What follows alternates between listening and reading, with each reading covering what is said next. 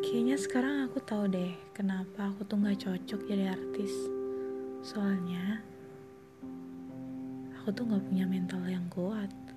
Aku gak punya kemampuan buat menghadapi kalimat-kalimat jahat dari haters.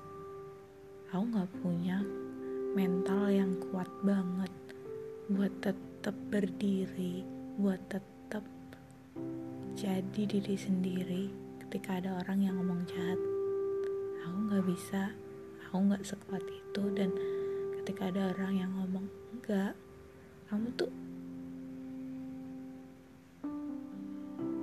harus tetap berdiri walaupun ada yang ngomong kebaik tapi nggak bisa. Nggak tahu gimana ceritanya. Kalimat yang jahat itu punya kekuatan super. Ngalahin kalimat-kalimat baik yang bahkan lebih banyak jumlahnya.